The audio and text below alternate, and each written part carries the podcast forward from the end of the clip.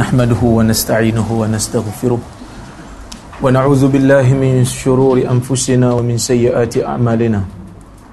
من يهده الله فلا مضل له ومن يضلل فلا هادي له. أشهد أن لا إله إلا الله وحده لا شريك له. وأشهد أن محمدا عبده ورسوله. اللهم صل وسلم على محمد وعلى آله وصحبه أجمعين. أما بعد. Yang dimuliakan penganjur ustaz-ustaz. Ustazah-ustazah hadirin hadirat. Mukminin dan mukminat yang dirahmati Allah Subhanahu wa taala. Alhamdulillah pertamanya kita panjatkan setinggi-tinggi kesyukuran kepada Allah Subhanahu wa taala kerana kita dapat bertemu pada malam ini. Pertamanya saya nak mohon maaf kerana saya terlewat setengah jam. Setengah jam tunggu Kerana saya daripada Melaka ni. Program lepas zuhur tadi Sampai pukul 4 Dekat pukul 5 Ingat sempat Tengok-tengok jam pula dekat KL Jadi Sempat hantar family balik. Lepas tu saya datang ke sini tu. Kan Jadi kalau saya tumbang di sini ni Minta hantar ke hospital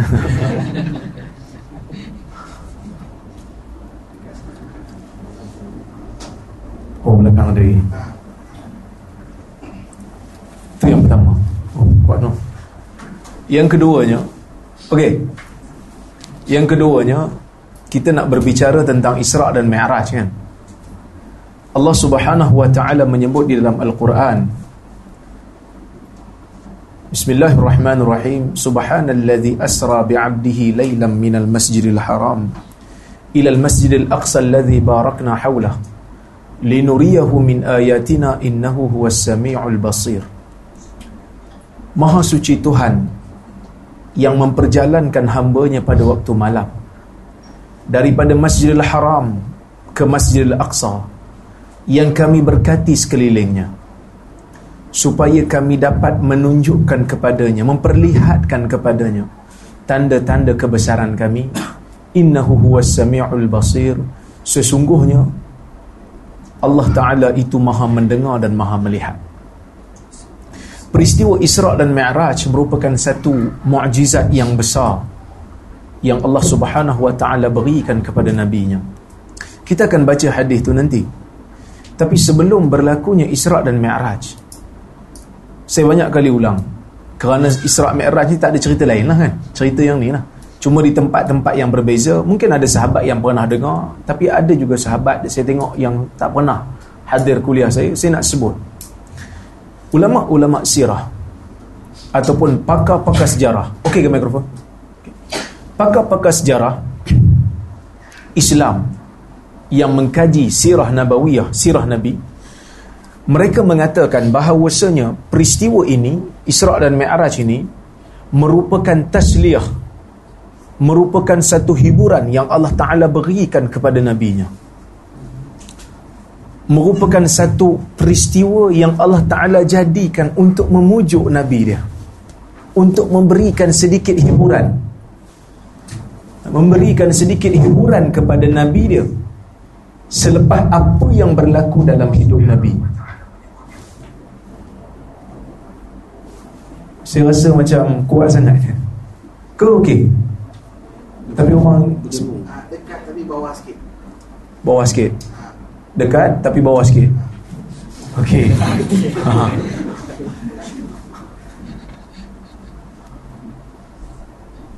Merupakan satu hiburan yang Tuhan bagi kepada Nabi dia kerana sebelum berlakunya peristiwa Isra' dan Mi'raj ini telah berlaku empat perkara besar dalam hidup Nabi yang mana Nabi sebagai seorang manusia secara tabi'inya Nabi itu manusia. Apabila berlaku perkara yang besar dalam hidup dia yang mana perkara itu boleh menyebabkan dia down. Dari sudut moral dan mentalnya masa tu Nabi memang down. Maknanya Nabi tak bersemangat. Nabi perlukan sesuatu untuk menaikkan balik semangat dia sehingga kan ulama sirah menamakan tahun sebelum berlakunya Isra' Mi'raj itu sebagai Amul Huzun tahun duka cita. Apa yang berlaku sebelum daripada Isra' dan Mi'raj? Kata para ulama ada empat perkara. Paling tidak empat perkara. Yang pertama perkara yang pertama yang menjadikan Nabi duka cita adalah kematian Khadijah Khadijah wafat. Satu orang yang duduk bersama dengan Rasul membenarkan Rasul memberikan semangat kepada Rasul yang memberikan buah fikiran yang baik kepada Rasul memberikan hartanya untuk dakwah Islam itu berkembang. Tiba-tiba orang ni Allah Ta'ala ambil dulu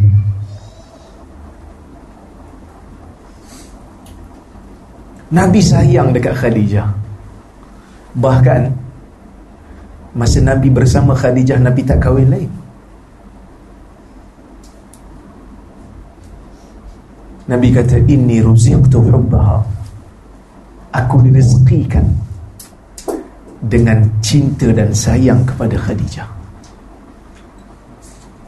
Cinta satu rezeki Daripada Allah.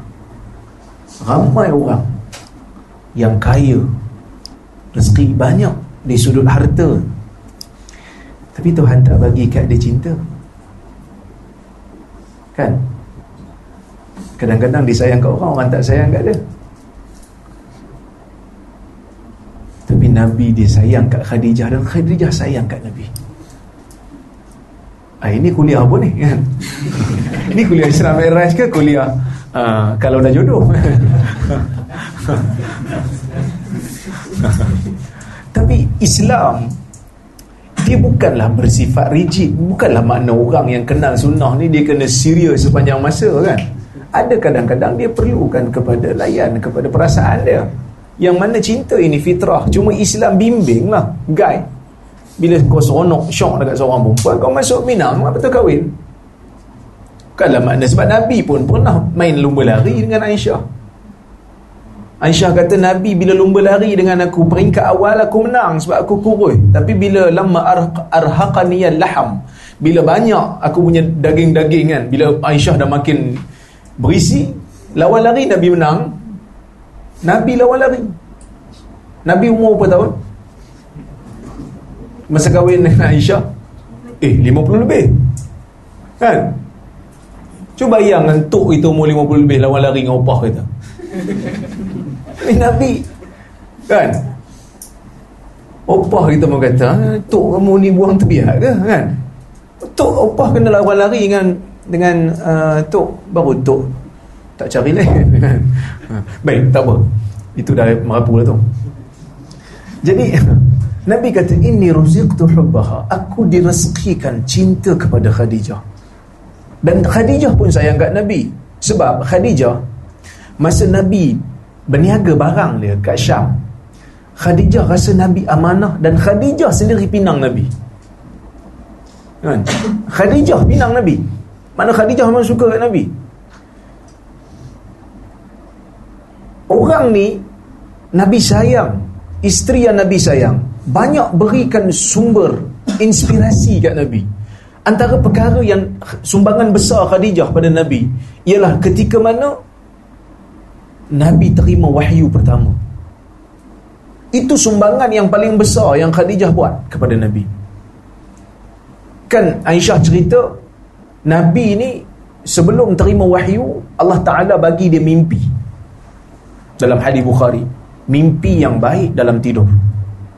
Ar-ru'ya salihatu fin naum mimpi yang baik dalam tidur. Fakana la yara ru'ya illa ja'at misla falakis subuh yang mana Nabi tak tengok mimpi ni Melainkan mimpi tu datang jelas Macam cahaya pagi. Jelas Nabi nampak dalam mimpi Tiba-tiba Mimpi yang memberikan isyarat Yang baik. Ha, Kita kadang mimpi kan Tiba-tiba Bila kita duduk satu keadaan Eh macam pernah mimpi benda ni kan? Orang putih panggil apa? Deja vu kan? Allah Ta'ala beri kat Nabi mimpi yang memberikan isyarat yang baik. Untuk mengukuhkan jiwa Nabi sebelum dia bagi wahyu.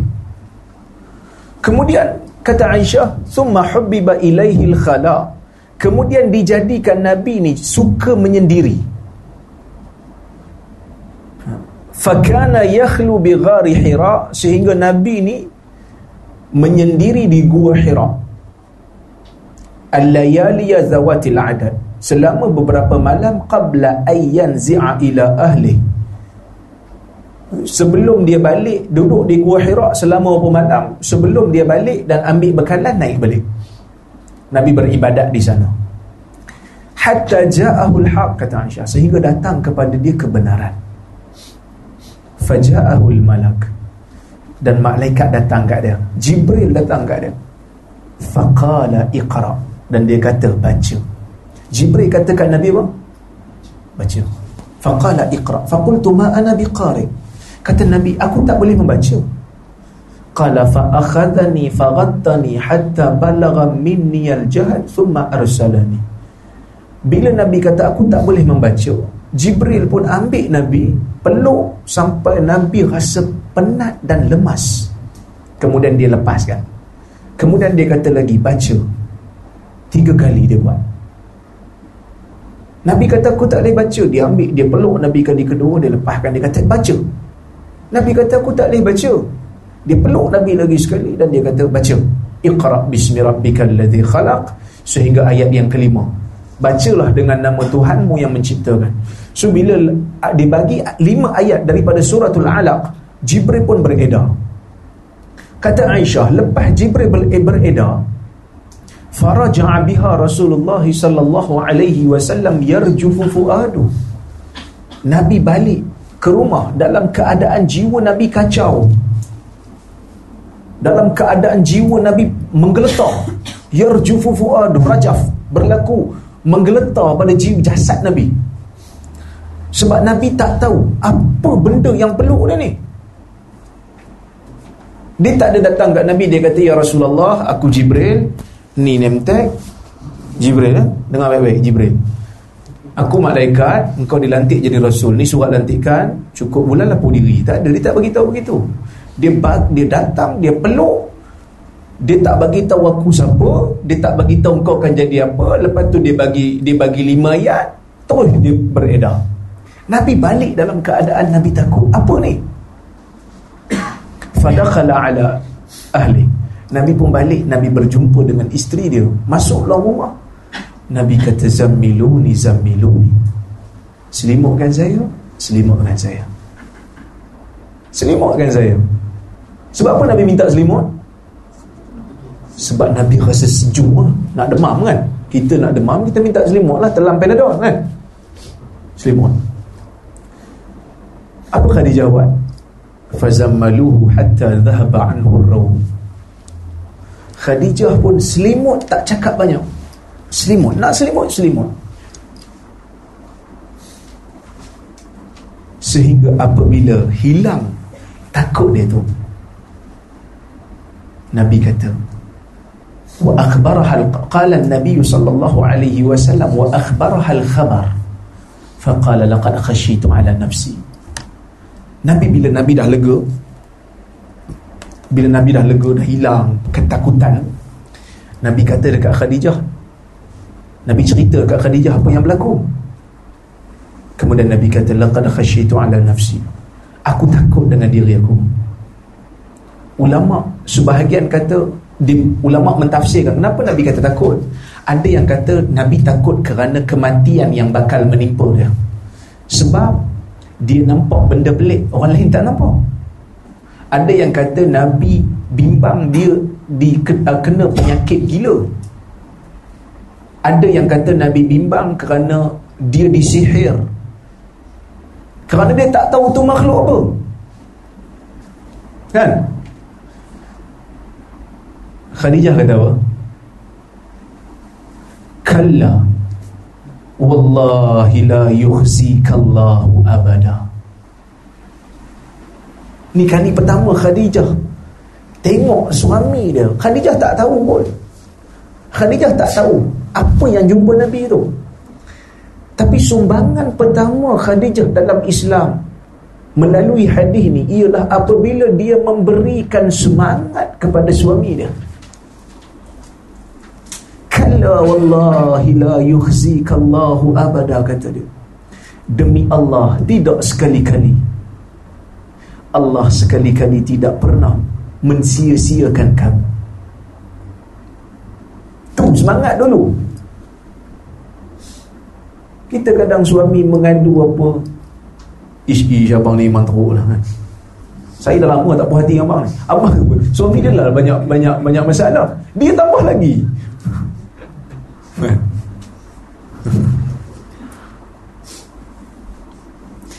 Khadijah Dia tak ada kata kat Nabi Ya Rasulullah. Eh suami aku Kan? Eh Kau ni apa hal pula balik ni? Duduk kat rumah elok-elok Kau pergi panjat bukit. Lepas tu balik bawa penyakit. Itu bukan Khadijah Yang tu bini kita.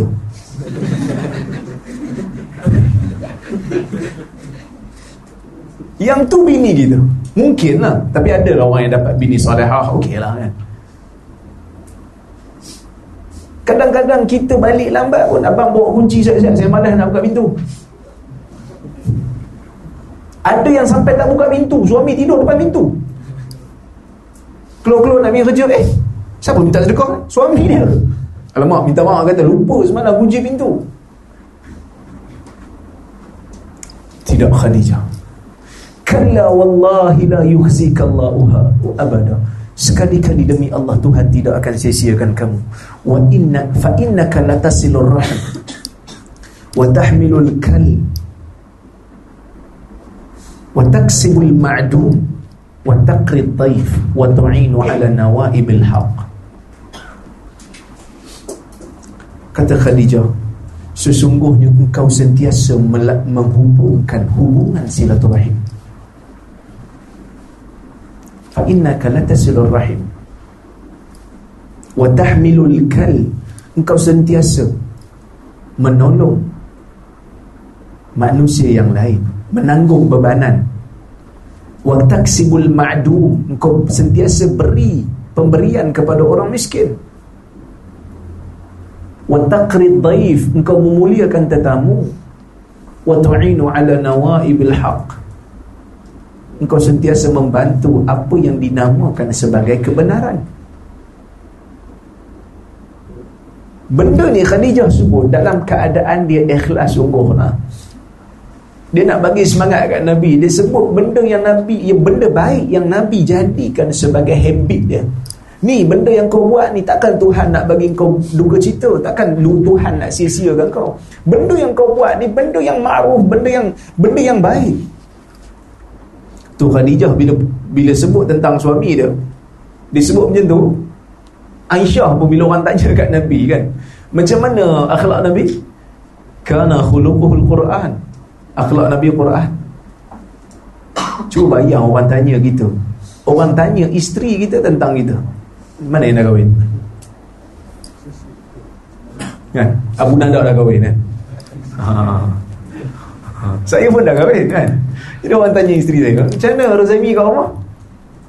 Kalau dia jawab Okey lah kan? Itu pun dah seribu rahmat lah. Kalau dia jawab macam tu pun seribu rahmat lah Saat dia buka macam-macam cerita Habis kan? Jadi Khadijah masih dia jawab kat Nabi tu memang Nabi tu bagus lah jadi Khadijah bagi semangat Nabi pun lega dengar Khadijah bawa Nabi pergi jumpa Waraqah Ibnu Naufal Waraqah Ibnu Naufal ni Satu orang yang dah jadi Nasrani Kristian Zaman tu. Yang mana dia Arab Tapi dia boleh berbahasa Hebrew. Dia power lah bahasa Hebrew. Khadijah bawa pergi jumpa dia. Dia kata ya benar akhi is uh, ya benar ammi isma' min ibni akhi. Dia kata wahai sepupu saya dengar daripada anak saudara kau. Ya benar akhi madza tara wahai anak saudaraku kau tengok apa? Apa yang kau nampak? Nabi pun cerita apa yang dia nampak dekat gua Hira. Waraqah kata Hadha an-namus alladhi anzalallahu ala Musa yang ni namus yang Allah Ta'ala turunkan kepada Musa Allah Ta'ala beri turunkan wahyu melalui kepada Musa melalui namus. Namus ni Jibril lah. Mungkin namus ni disebut Jibril dipanggil namus dalam kitab kitab Taurat. Kerana Warakah membaca kitab Taurat dia boleh berbahasa Hebrew. Dia boleh membaca Taurat dan dia boleh membaca Injil. Dia kata apa? Ya laitani fiha jaza' laitani akunu hayyan ith yukhrijuka qaumuk alangkah baiknya kalau aku masih muda waktu ni. Walaupun dah tua dah, dah mata pun dah katrak tak nampak lah. Dan tak nampak lah mata dia buta lah. Dia kata ya laitani fiha jaza alangkah baiknya kalau aku masih muda waktu ni. Laitani akunu hayyan ith yukhrijuka qaumuk alangkah baiknya kalau Aku masih hidup ketika mana kau kau halau kau keluar daripada tempat kau daripada negeri kau. Nabi dengar, Nabi terkejut. Awa mukhrijiyahum adakah mereka akan halau kau keluar? Qala na'am dia kata ya. Lam ya'ti rajulun bimithli ma ji'ta bihi illa 'udi. Tidak ada seorang lelaki pun yang bawa ajaran seperti mana yang kau bawa melainkan dia akan dimusuhi. Jadi sumbangan kedua Khadijah ketika wahyu pertama turun, tadi yang pertama bagi semangat kat Nabi lah. Dia tak down. Yang kedua dia bagi Nabi jumpa orang yang betul. Dia bagi jumpa kat Nabi ni orang yang tepat untuk Nabi bertanya tentang masalah apa yang berlaku pada diri dia. So bila dia dengar daripada Warakah, Nabi ni dia rasa eh aku jadi Nabi rupanya. Dan aku akan dimusuhi So Nabi terpaksa daripada situ Nabi terpaksa untuk melaksanakan plan dia. Kerana dia tahu dah satu hari nanti aku akan dihalau keluar. Nabi bagi tahu kat kita tentang hadis fitan, hadis akhir zaman, hadis tentang tanda kiamat. Supaya apa? Supaya kita bersedia. Hidup di akhir zaman nanti kata Nabi susah. Nabi isyaratkan begitu kerana zaman tu zaman zaman yang penuh dengan pancaroba, zaman yang penuh dengan maksiat, Sehingga kan ada sahabat tanya, Anuh laku wa fina salihun. Adakah kami akan binasa sedangkan dalam di kalangan kami masih ada orang-orang salih? Nabi kata, Naam, iza kasural khabath. Nabi kata, ya, apabila terlampau banyak kerosakan dan terlampau banyak maksiat. Dan ada sahabat tanya, Mata sya'ah ya Rasulullah, bila akan berlakunya kiamat? Nabi kata, Waihak, ma'adattalaha. Ma'adattalaha. Malang kamu yang bertanya bila akan berlakunya kiamat. Apa yang telah kamu sediakan dari sudut amalan Untuk bertemu dengan satu hari yang dinamakan sebagai kiamat? Jadi kita sebagai mukmin, sebagai muslim, sebagai da'iyatun ilallah, sebagai pendakwah Paling tidak kita kena tahu masa depan kita. Kena ramal sikit lah.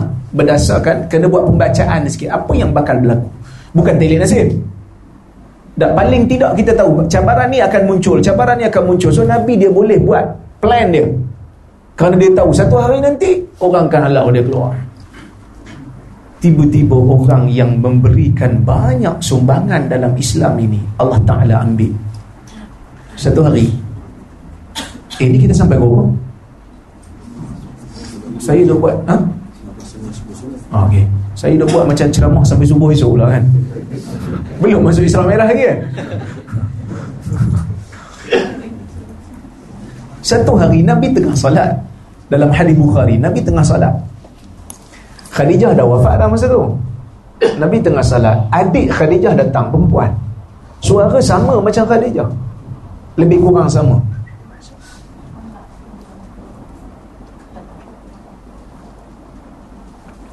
Kemudian Nabi dengar tu macam suara Khadijah dan Nabi rasa macam Khadijah balik.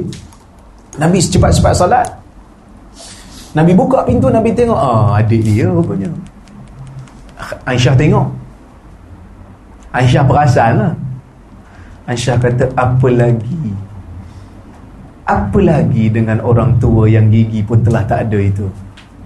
Maknanya masa tu Khadijah dah wafat kan? So Aisyah macam cemburu sikit lah. Apa lagi? Yang yang nak ditunggu-tunggu pada seorang tua yang gigi pun dah lugu, yang gigi pun dah gugur itu. Laqad abdalakallahu bima bima hi, bima huwa khair. Allah Subhanahu wa taala telah menggantikan menggantikan dengan seorang yang lebih baik daripada dia. Siapa dia? Ha, aku lah tu kan. Ha, Aisyah nak isyarat tu ha. Nak ceritanya Aisyah ni pun dia cemburu juga lah kan? Sebab Nabi ni dia lepas Khadijah wafat kalau dia ada daging, dia sembelih kambing ke apa sembelih haiwan dia akan suruh isteri-isteri dia bagi dekat kawan-kawan rapat Khadijah. Ingatan dia tu tak boleh lupa. Kan? Nabi kata kalla. Nabi kata tak ada tak ada ganti. Sebab apa tak ada ganti? Amanat bi hina kafaraniyan nas wasaddaqatni hina kadzabaniyan nas wa wasatni bimaliha hina haramaniyan nas wa ruziqtu minha alwalad hina har hina hurrimtu min minha hina hurrimtu min min ghairiha Nabi kata tak ada tolok ganti. atau kama qal Nabi kata. Tak ada tolok ganti Khadijah ni pertama sekali dia beriman dengan aku ketika mana orang lain kufur Orang lain semua tak percaya dengan Nabi, dia percaya. Itu pertama. Yang kedua, dia benarkan cakap aku ketika mana orang kata aku bohong. Yang ketiga, dia berikan aku harta dia untuk agama ni. Ketika mana orang lain tahan harta dia tak bagi ke aku. Dan yang keempat, aku dapat anak daripada dia. Yang mana isteri lain aku tak dapat anak. Isteri lain aku tak dapat anak. Aku dapat anak daripada isteri ni lah. Khadijah.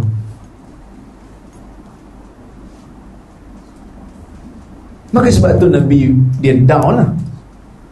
Bila Khadijah wafat Nabi sedih. Nabi duka cita. Kemudian peristiwa yang kedua Yang berlaku dalam hidup Nabi Sebelum Isra' dan Mi'raj Ialah apabila Abu Talib meninggal Abu Talib ni orang politik dekat Mekah yang bila Nabi nak dakwah dia bagi permit. Dia bagi tauliah. Dia tak tangkap lah. Dia bagi. Dia bagi izin. Walaupun dia tak beriman. Dia bagi.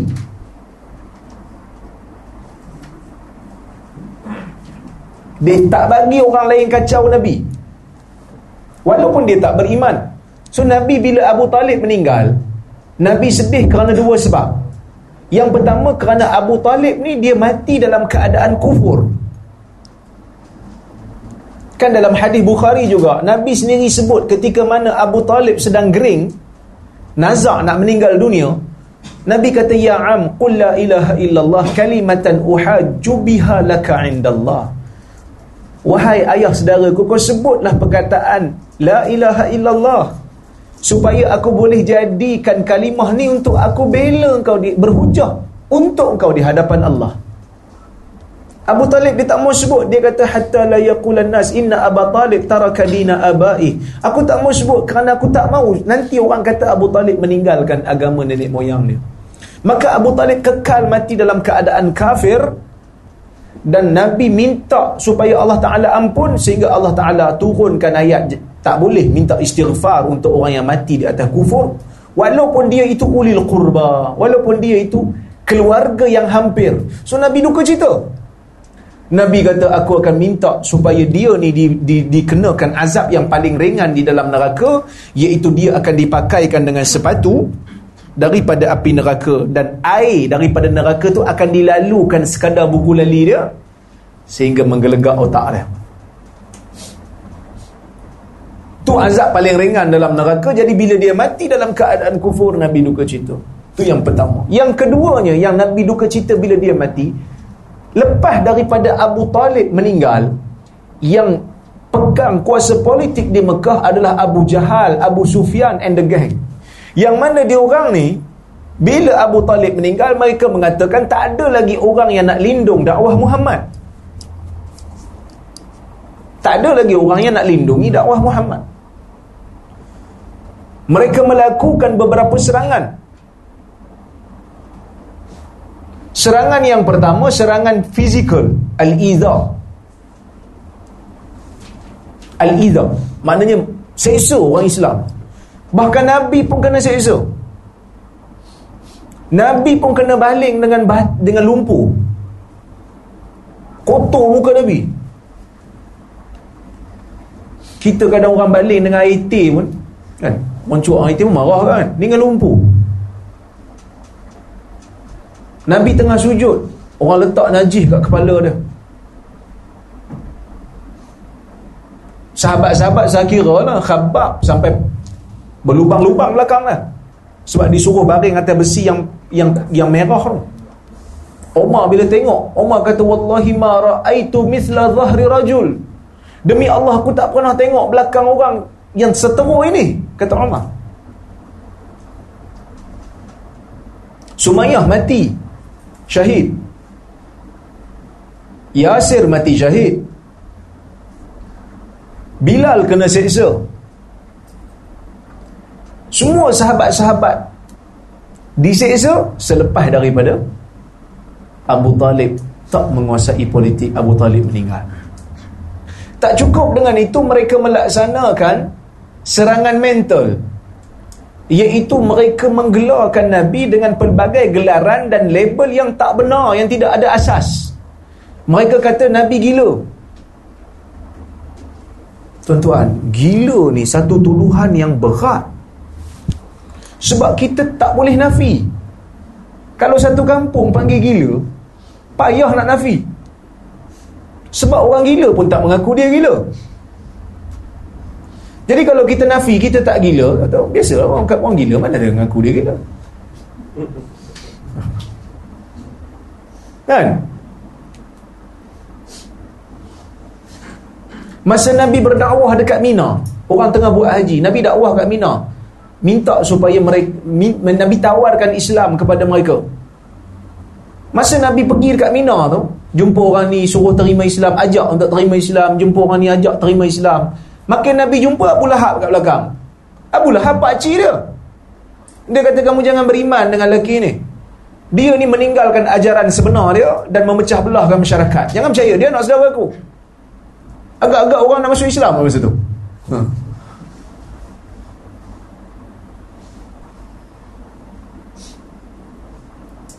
Kemudian berlaku peristiwa yang ke apa? Ketiga iaitu al-hisar al-iqtisadi. Pemulauan ekonomi berlaku kepada orang Islam selama beberapa tahun. Abu Jahal kata, kepada orang yang masuk Mekah. Dia kata, Ya ma'syaran nas ghalu fi ashabi Muhammad. Ana dhaminun lakum alla takhsaru abada. Abu Jahal kata, ini bukan hadis yang tulis. Sagi dia pergi hafal pula kan.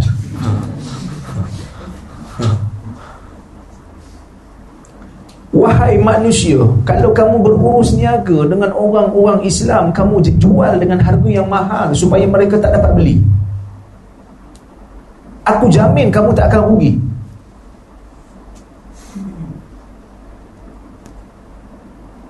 Pemulauan ni berlaku selama beberapa tahun. Sebahagian kitab sirah kata tiga tahun. Yang mana orang Islam terpaksa berkampung di perkampungan Bani Hashim.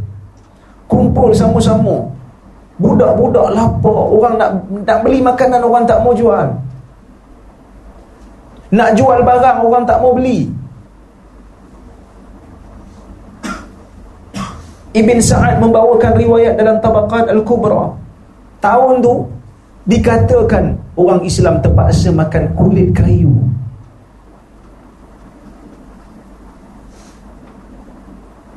Sebab tu kadang-kadang sahabat kita nak pertahankan iman ni kadang-kadang Tuhan tak minta lebih daripada kita. Tuhan hanya minta kita cakap benar. Tapi orang di zaman awal Tuhan minta mereka bertaruh nyawa bertarung dengan keluarga di medan perang. Yang kita kadang-kadang Tuhan tak minta apa lahir-lahir dah beriman lah. Kan tu pun kita tak hargai. Orang Quraisy buat perjanjian letak dalam Kaabah perjanjian tu.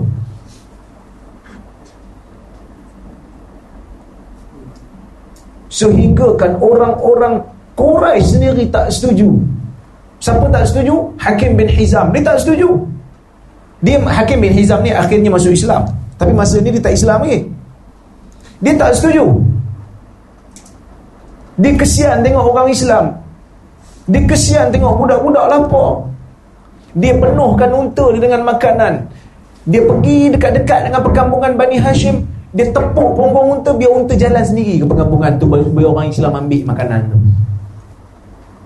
dia tak sampai hati. Muta'im bin Adi juga dia tak sampai hati.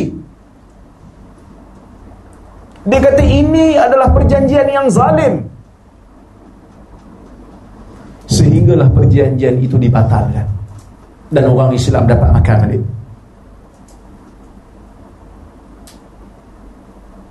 Dan peristiwa yang keempat yang terakhir sebelum kita masuk tajuk ini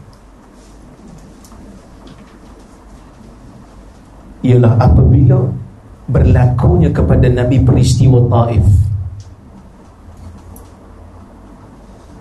peristiwa Taif ni dalam hadis Bukhari Nabi kata dekat Aisyah inilah peristiwa yang paling berat yang ditanggung oleh Nabi dalam sejarah dakwah dia mengajak manusia kepada Allah. Aisyah tanya kat Nabi dalam hadis Bukhari, apakah hari yang paling berat untuk ditanggung? Hal laqita yawman ashaddu min yawmi Uhud? Katanya Aisyah. Ya Rasulullah, pernah tak kau bertemu dengan satu hari yang lebih berat untuk ditanggung, lebih dahsyat, lebih pedih daripada hari Uhud? Nabi kata laqad laqitu min qaumiki ma min qaumiki ma laqit. Sepanjang hidup aku ber, berurusan dengan kaum kamu. Wa kana ashadda ma laqitu yaumul aqabah. Perkara hari yang paling berat yang aku terima yang aku tanggung ialah hari Aqabah hari di mana hina aradtu nafsi ala ibn abdi yalil ibn abdi kulal ketika mana aku menawarkan Islam kepada seorang pemimpin politik yang namanya Ibn Abdi Yalil Ibn Abdi Kulal di Taif. Falam yujibni ila ma'arat tapi dia tak terima apa yang aku tawarkan. Nabi pergi ke Taif tu sebab Nabi tengok sepanjang 13 tahun Nabi berdakwah dekat Mekah. Tak memberikan apa-apa sumbangan yang besar. Nabi tak dapat kuasa politik yang masuk Islam hanya golongan-golongan yang tidak berpengaruh dan orang miskin dan golongan hamba. Islam perlu didirikan dalam sebuah negara. Syiarnya perlu ditegakkan dalam sebuah negara. Maka Nabi terpaksa mencari bumi yang lain selain daripada Mekah. Maka Nabi pergi ke Taif. Ulama sirah bincang kenapa Nabi pergi Taif dulu? Kerana Taif ini dari sudut ekonomi ada potensi kerana dia subur dia subur. Maka Nabi pergi ke sana. Kemudian dia tak terima apa yang Nabi tawarkan Sehinggalah dia perintahkan Budak-budak baling batu kat Nabi. Rahmat Nabi ni Orang baling batu Budak-budak baling batu kat dia Nabi tak balas. Kita budak-budak baling batu Kita pergi kita sepak kepala kan? Budak? Apa berkira sangat kita kan? Tapi Nabi tak Nabi tak Dia tak buat Nabi kata fantalaqtu wa ana mahmumun ala wajhi. Aku beredar dalam keadaan aku mahmum. Aku terlalu kecewa. Falam astafiq illa biqarni sa'alib. Aku tak sedar sehingga aku sampai ke satu tempat nama dia Qarn Sa'alib. Nabi angkat kepala, Nabi tengok ada awan duk payung Nabi. Dia melangkah tu dia tak sedar dia ke mana? Sedar-sedar dekat Qarnus Ta'alib Nabi tengok dalam awan Nabi nampak Jibril Jibril bagi salam. Jibril kata Allah Taala telah menghantar aku malakul jib malakal jibal. Malaikat yang jaga bukit. Malaikat jaga bukit bagi salam kat Nabi. Dia kata ya Muhammad Inna rabbaka qad sami'a qawla qaumika laka wa maraddu 'alaik. Sesungguhnya Allah Taala telah mendengar apa yang disebutkan oleh kaum kau dan reaksi mereka terhadap engkau laqad ba'athani ilaika lita'murani bi amrik. Sesungguhnya Allah menghantar aku supaya kau berilah apa-apa arahan kepada aku untuk aku buat. In shit utbi' alaihim al-akhshabain. Jika kau mau aku boleh angkat bukit akhshabain yang keliling kota Mekah tu dua bukit tu aku boleh angkat aku boleh letak atas kepala mereka bal arju ay yakhruja min aslabihim may ya'budullah wala yusyriku bihi syai'a. Nabi kata jangan. Kerana bahkan aku mengharapkan kata Nabi akan keluar daripada keturunan orang-orang Taif ini orang yang menyembah Allah dan tidak melakukan syirik kepadanya sehinggalah Allah Taala membenarkan mustajabkan doa Nabi ketika mana Nabi dapat membuka ha? Nabi dapat membuka apa ni kubu Taif sehinggalah Abu Bakrah dapat masuk ke dalam Islam kan Wahsy juga masuk ke dalam Islam. Ramai lagi orang yang semua nisbah kepada Thaqafi kebanyakannya daripada Taif. Ha, As-Thaqafi kebanyakannya Bani Thaqif berasal daripada Taif. Doa Nabi. Tapi pernah tak kita terfikir bila Aisyah tanya kepada Nabi tentang hari Taif, Aisyah bandingkan dengan hari Uhud. Yang mana kita tahu hari Uhud sahabat Nabi 70 orang syahid. Kan? Sahabat Nabi 70 orang syahid. Yang mana dalam peristiwa Taif tak ada orang mati. Tak ada orang yang mati. Kenapa Nabi rasa hari Taif lebih berat daripada hari Uhud. Sedangkan hari Uhud Nabi sendiri cedera. Ha tuan-tuan. Ha? Tak pernah tanya? Kerana kan? Kerana Nabi ni jiwa dia jiwa pendakwah jiwa Nabi ni jiwa pendakwah. Yang mana? Hari Uhud. Memang berat hari Uhud ni. Tapi setidak-tidaknya Nabi dah ada negara. Kalah pun Nabi boleh balik. Kerana 70 orang yang syahid tu kita bersedih kerana mereka syahid. Tetapi mereka telah menerima akan menerima ganjaran yang besar di sisi Allah. Dan 70 orang syuhada gugur akan tumbuh lagi ramai syuhada yang menunggu masa untuk berperang. Untuk bakal-bakal syuhada akan muncul. Paling tidak Nabi ada negara untuk dia balik dan dia bina semula kekuatan.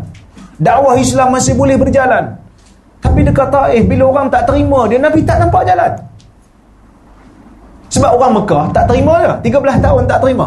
Nabi keluar ke Taif pun tak terima sehingga kan Nabi kata ila man takiluni ya Allah ya Allah ila man takiluni ya Allah Kemana kau nak serahkan diri aku ni? Kan Nabi kata Allahumma inni Allahumma ilaika ashku dha'fa quwwati. Doa tu panjang. Ya Allah, aku berdoa aku mengadu kepada kamu lemahnya kekuatanku sampai habis. Kemudian Nabi kata, ila man takiluni. Kau nak serahkan aku kepada siapa? Hadis tu dhaif tetapi boleh digunakan dalam sirah kerana sebagai pelengkap cerita hadis yang dhaif ringan boleh digunakan. Kerana Nabi tak nampak jalan. Seorang pendakwah dia memikirkan bagaimana nak menggerakkan dakwah dia.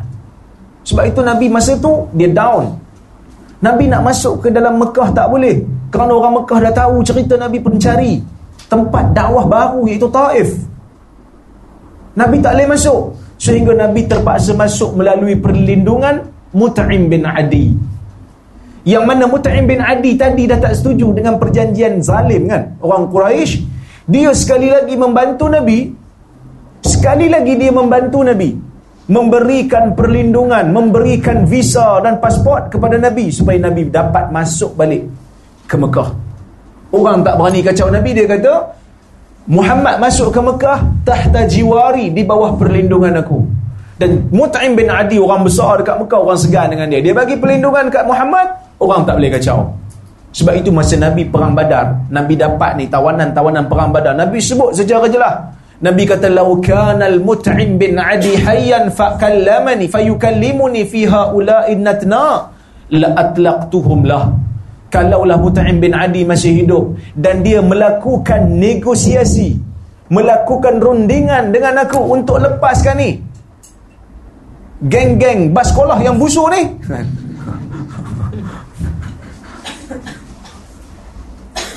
Nabi kata natna natna ni mana orang yang busuk. Kan? Tawanan-tawanan perang daripada golongan Quraisy. 13 tahun dia orang lanyak Nabi tiba-tiba Nabi dapat tawanan dia. Nabi kata memang kita nak sangat lah kan? Dan 13 tahun kena lanyak.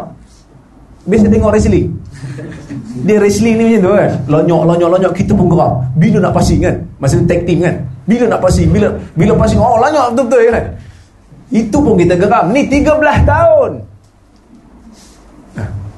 Kata ustaz layan wrestling kan dulu lah zaman jahiliah dulu. Ha, sekarang tak ada lah. Kan? Ha. 13 tahun kena lanyak tuan-tuan. Patutnya masa tu lah Nabi nak Nabi nak balas balik. Tapi Nabi kata Nabi mengiktiraf jasa orang walaupun dia bukan Islam. Nabi iktiraf jasa dia. Nabi kata laukan al-mut'im bin adi hayyan. Kalau dia masih hidup. Masa tu dia dah mati tak? kalau dia masih hidup dan dia bercakap dengan aku untuk lepaskan ni manusia-manusia busuk ni aku akan bagi kat dia kerana menghormati dan mengiktiraf jasa dia kepada aku empat perkara ni menjadikan Nabi duka cita Nabi down Allah Ta'ala jemput Nabi Maka Nabi kata apa yang berlaku pada malam tu Nabi kata uti tu bil buraq. Ada yang ada riwayat kata Nabi diisrakan daripada rumah dia. Ada yang kata daripada rumah Ummu Hani. Ada yang kata daripada Masjidil Haram dekat Hijr. Ibn Hajar kata sebenarnya Nabi berada di rumah Ummu Hani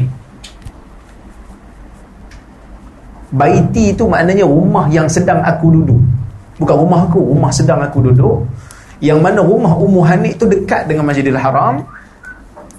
Nabi dibawa daripada rumah Ummu Hanif, Nabi dibawa ke Masjidil Haram. Mungkin masa tu Nabi mengantuk sikit, Nabi tertidur di Masjidil Haram, malaikat datang balik. Dan Nabi tersedar di Masjidil Haram, maka malaikat pun ajak Nabi Isra' Sebelum tu malaikat bawa air zam-zam dia belah Nabi daripada dada atas ni sampai ke bawah dia keluarkan jantung. Kita dulu dengar ceramah jantung ke hati? Hati kan tak betul jantung bukan hati. Dia keluarkan jantung qalb. Dia keluarkan jantung dia cuci dengan air zam-zam. Ha? kemudian dia masukkan hikmah iman dan hikmah. Iman dan kebijaksanaan. Isyarat lah nak jumpa Tuhan ni isyarat jantung kena bersih. Nak pergi jumpa Tuhan jadi jantung kena bersih lah illa man atallaha biqalbin salim kan Orang nak jumpa Tuhan ni mesti jiwa kena bersih paling tidak. Baik. Kemudian Nabi kata utitu bil burak. Aku didatangi dengan burak. Apa maksud burak? Burak daripada perkataan barq. Barq yang bermaksud kilat. Kata Nabi, wa huwa dabatun abyad tawilun fawqa al-himar wa dunal baghl. Binatang putih Saiz dia besar sikit daripada keldai, kecil sikit daripada baral. Baral ni kacukan antara kuda dengan keldai. So dia besar sikit daripada keldai lah. So Nabi kata benda ni Nabi nak cerita pun tak ada binatang yang sama je Nabi bagi sifat Nabi kata binatang empat kaki dabah merangkak empat kaki putih saiz dia besar sikit daripada keldai kecil sikit daripada baral. Kita dah panggil orang baral baral kau ni. Baral tu kacukan kuda dengan keldai okey. Yad'u hafirahu inda muntaha tarfi. Dia melangkah sejauh matanya memandang. Langkah dia tu sejauh mata dia memandang itulah langkah dia. Sebab tu dipanggil burak barq daripada perkataan kilat kerana dia bergerak laju seperti kilat. Baik. Qala farakibtuhu hatta ataitu baital maqdis. Nabi kata aku menunggangnya sehingga aku datang aku mendatangi baitul maqdis. Di mana baitul maqdis? Palestin Masjidil Aqsa. Kenapa dipanggil Masjidil Aqsa? Masjid Aqsa ni maksud masjid yang jauh, paling jauh, paling hujung. Kenapa dipanggil paling jauh? Kerana masjid tu paling jauh. Zaman tu masjid tu lah yang paling jauh. Masjid lain tak ada lagi. Yang ada Masjidil Haram dengan Masjidil Aqsa. Dan Masjid Aqsa paling jauh setakat tu. Kemudian Nabi kata bil halqati allati yarbitu bihil anbiya. Aku ikat burak tu di tempat yang mana kalau Nabi pergi ke Baitul Nabi-nabi lain pergi ke Baitul Maqdis di situ dia akan ikat burak. Uh, apa ni binatang dia? Tunggangan dia. So Nabi pun ikat burak di situ. Summa dakhaltul masjid fa sallaitu fihi raka'atain kemudian aku masuk ke dalam masjid dan aku solat dalam masjid tu dua rakaat. Eh macam mana boleh solat dua rakaat? Kan Nabi baru nak pergi ambil fardu solat. Sebenarnya Nabi dah salat sebelum Isra' Mi'raj Nabi dah salat. Dua rakaat di waktu pagi, dua rakaat di waktu petang. Mengikut syariat Nabi Allah Ibrahim. Demikian yang disebut oleh Ibn Abdul Bar. Ha? Habis itu pergi jumpa Allah Ta'ala tu buat apa? Ambil fardu lima kali salat. Sehari. Lima kali. Sebelum tu tak dua kali ya. Nampak eh? Nabi solat di situ ada riwayat lain menyebut apa ni? Nabi-nabi lain duduk belakang Nabi. Nabi jadi imam. Mengisyaratkan bahawasanya semua dakwah Nabi ni sama dari sudut tauhidnya. Dan Nabi merupakan penghulu sebab tu dia jadi imam. Boleh? Baik. Faja'ani Jibril bi ina'in min khamr wa ina'in min laban fakhtartu laban Qala Jibril ikhtarta al-fitrah. Keluar daripada masjid Al-Aqsa Jibril datang jumpa aku Bawa satu bekas arak Satu bekas susu. Aku pun memilih susu. Nabi kata engkau memilih fitrah. Saya nak berhenti dekat sini sekejap. Kita bukan pada dengar Isra' Mi'raj kita nak ambil faedah. Kita nak ambil hikmah. Fiqh sirah. Sebab kalau dengar Isra' Mi'raj 10 minit habis dah kan? Nabi jalan sampai ke Baitul Maqdis sampai Baitul Maqdis dia tahu okey. Dapat salat balik-balik sebelum subuh. Nabi cerita orang Quraisy tak percaya. Okey habis kuliah kita. 15 minit je kan? Kita nak ambil pengajaran daripada cerita tu. Apa pengajaran yang ada? Yang pertama, kenapa Nabi Allah Ta'ala takdirkan sebelum pergi ke Masjid uh, uh, Sidratul Muntaha, langit dunia. Oh, sorry. Nabi pergi ke langit dunia. Kenapa Allah Ta'ala perintahkan dia untuk pergi dulu ke Baitul Maqdis? Pasal apa? Kenapa tak pergi terus ke langit?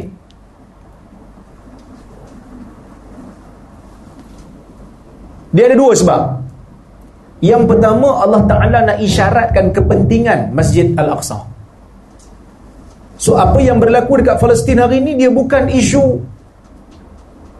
Arab Dia isu umat. Yang kita kena ambil tahu. Dan kita kena bantu orang-orang Palestin ni. Masra Rasul. Saya duduk Jordan 8 tahun. Duduk di Aman 3 tahun setengah. Di Muqtah 4 tahun setengah. Aman ni aman dengan Palestin dengan Quds dengan Baitul Maqdis tak jauh hanya 68 km 68 km tapi oleh kerana Palestin sedang dijajah kita rasa jauh tak pernah pergi pun.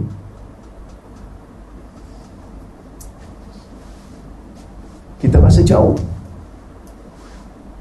Kalaulah tak kerana Palestin tu dijajah saya rasa lah pelajar-pelajar kita yang belajar di Amman paling tidak semayang Jumaat mesti dekat Palestin dekat 68 km 68 km ni macam sini ke mana? Seremban nilai kan? sini ke nilai kan?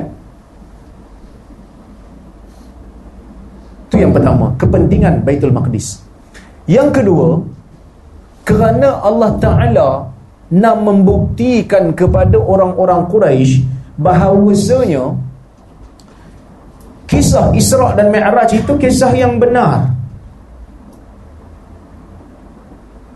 Dan orang boleh nilai kebenaran Nabi itu. Sebab kalau Nabi diangkat terus naik ke langit, tuan-tuan, siapa yang pernah naik ke langit melainkan Rasul? Nanti kalau Nabi cerita dekat orang Quraisy semalam aku naik ke langit tu. Mi'raj. Orang akan tanya, "Eh, macam bohong je." Cuba cerita, cuba cerita, kan? Macam mana langit tu? Kalau Nabi cerita pun bukan ada orang nak, bukan ada orang boleh nilai kebenaran dia sebab mana ada orang pernah naik ke langit. Maka Allah Taala takdirkan Nabi pergi ke Baitul Maqdis dulu. Maka nak Isra dulu baru Mi'raj. Isra' ni mana jalan ke Baitul Maqdis Mi'raj baru naik ke langit So Isra' dulu Supaya nanti kalau orang tak percaya dengan Mi'raj Orang akan tanya Okey lah kalau betul kau pergi Isra' ke Baitul Maqdis Cerita dekat kami. Baitul Maqdis ada berapa tiang? Bila Nabi cerita Mereka akan tengok Dan akan nilai Benar ke tidak Nabi pergi. Kerana Nabi tak pernah pergi ke, ke Baitul Maqdis sebelum tu Sebab itu dalam hadis Nabi sebut Nabi kata ketika mana orang Quraisy tak percaya ke aku Yang bila aku cerita benda ni Mereka minta Untuk aku sifatkan Baitul Maqdis. Tapi Nabi ni tak ingat Sebab Nabi ni dia lelaki kan Dia pergi dia tak, tak, tak perhati sangat. Kan? Tapi kalau orang perempuan dia perhati. Betul Orang perempuan dia perhati lah dia tengok Langsir tu rasa minggu lepas lain. Cik. Orang lelaki Jangan tanya. 10 kali pergi pun dia tak ingat. Kan? Lepas tu lelaki dia relax pakai baju semalam. Perempuan jangan. Tak boleh pakai baju semalam. Dia kata semalam dah pakai baju ni Nanti orang tahu. Orang tegur Eh baju semalam nampak Kan? Lelaki dia tak kisah. Sebab lelaki memang dia tak perhati benda tu. Kawan dia pun dia tahu. Kawan dia tak pernah perhati pun Duduk serumah. Hang nampak tak baju aku warna biru? Yang mana satu kan Lima tahun duduk serumah. Yang mana satu warna biru ni? Aku tak ingat. Orang lelaki dia tak perhati. Nabi ni lelaki Dia mungkin kurang perasan benda tu. Sehingga Allah Ta'ala terbitkan balik gambar Baitul Maqdis depan Nabi. Allah Ta'ala buat live stream. Macam tu lah lebih kurang bahasa modennya kan Maknanya Allah Ta'ala angkat surah, angkat gambar Baitul Maqdis bagi ke depan Nabi. Nabi tengok dan Nabi sifatkan kepada orang Quraisy. Maka orang Quraisy terkejut. Baru mereka tahu. Nabi pergi. Ha, Nabi pergi. Baik. Kemudian, Summa urija bina ila sama. Kemudian kami diangkat naik ke langit.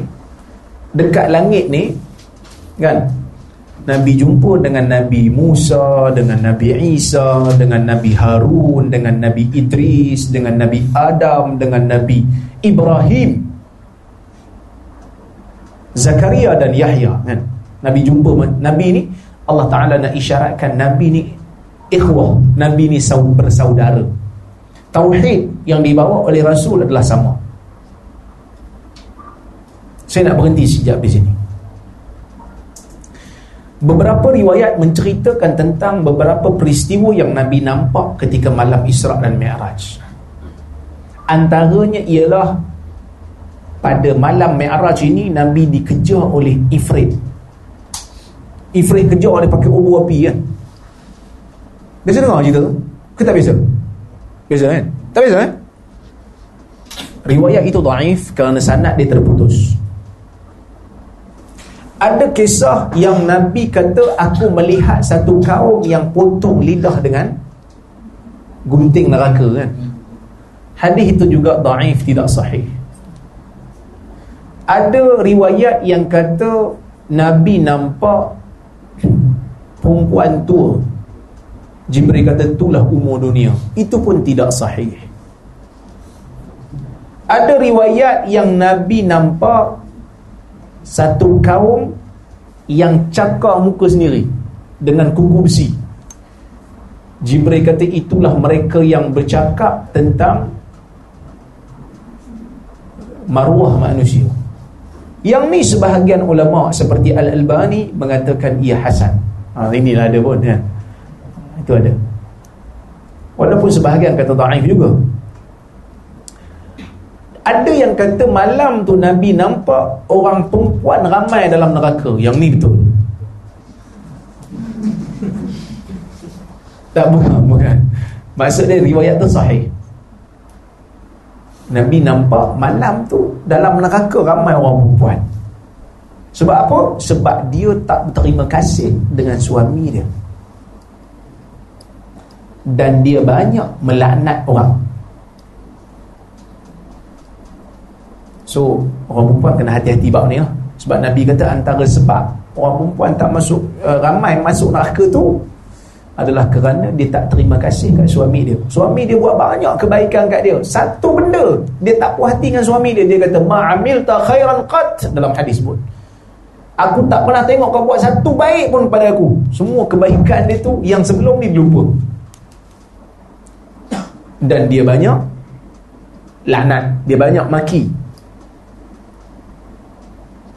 Betul ya? Tak betul? Saya tak tahu. Saya baca satu buku Psikologi Kajian orang British. Dia buat kajian pada orang perempuan British. Responden dia lah buat kajian Kan? Dia tanya soalan. Orang perempuan kalau marah Boleh kontrol tak mulut dia? Kan? 90% jawab tak boleh. Betul tak orang perempuan kalau marah Dia akan bercakap Orang lelaki marah dia akan diam. Ha? Cuma bila bercakap tu jangan maki Cakap. Saya tak puas hati dengan awak. Awak buat benda ni Tapi jangan maki. Jangan maki orang Jangan mencarut orang. Orang lelaki dia tak apa lah. Orang lelaki dia marah dia diam. Abang marah abang? Tak, tak marah pun. Diam je kan. Tengok-tengok kenapa diam? Sebab tahan marah tu kan. Dia diam je kan. Beza kan. Jadi. Dan Nabi tengok dalam syurga Nabi nampak orang miskin ramai. Nabi nampak orang miskin ramai dan itu normal sebenarnya. Sebenarnya Nabi sebut orang perempuan ramai dalam neraka pun normal. Sebab orang perempuan nanti di akhir zaman dia akan ramai. Kan? Orang miskin dalam negara memang dia paling ramai majoriti. So hadis tu sebenarnya logik lah. Dia tak adalah menyalahi akal. Itu betul. Tuan-tuan, dalam peristiwa ni kan? Allah Ta'ala beri Nabi buruk buruk ni maknanya naik binatang tu sampai langit. Kan? Boleh sampai ke Baitul Maqdis sekelip mata sampai ke langit balik sebelum subuh. Laju lah laju gila kan Pernah tak kita fikir Yang mana Isra' Mi'raj ni Kan? Isra' Mi'raj ni Ulama' kata dia berlaku sebelum hijrah. Ulama' sirah Mengatakan ia berlaku sebelum Hijrah.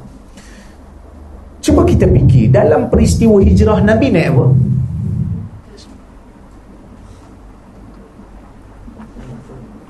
Nabi naik unta.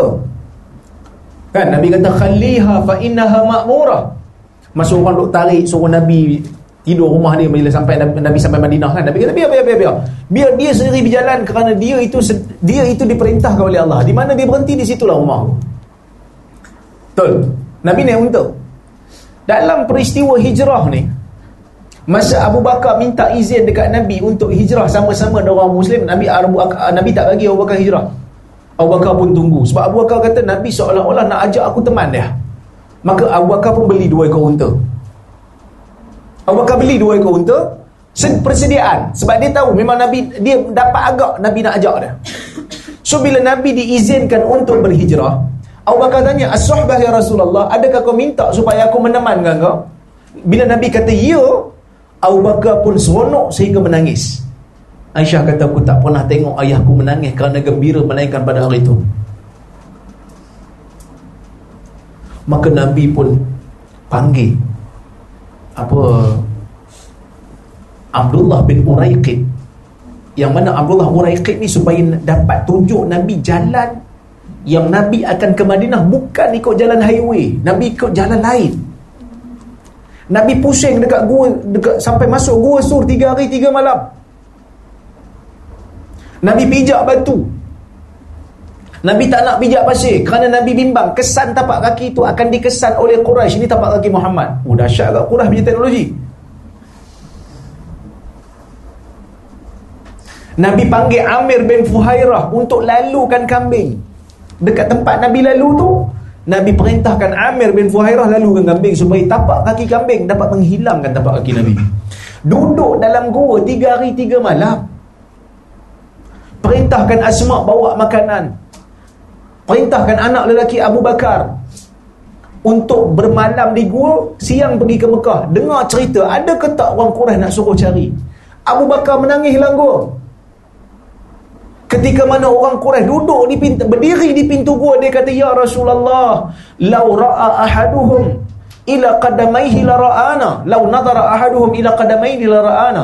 Kalau salah seorang daripada mereka melihat kaki masing-masing dia akan nampak kita kat bawah ni ada riwayat kata Abu Bakar menangis itu sebab kena patut ular tapi riwayat itu tak sahih Ib, uh, Ib, apa Ibn Kathir kata riwayat itu mungkar yang sebenarnya Abu Bakar menangis kerana dia bimbang uh, apa orang Quraisy nampak dah itu dalam riwayat Bukhari Nabi kata ma dhannuka bisnain illa Allah thalithahuma. Kamu sangka kita berdua sedangkan Allah sebagai yang ketiga. Susah tak tuan-tuan nak pergi hijrah ni? Susah. Susah. Kenapa Nabi tak request dekat Allah Ya Allah bagi buat mari buruk yang itu tu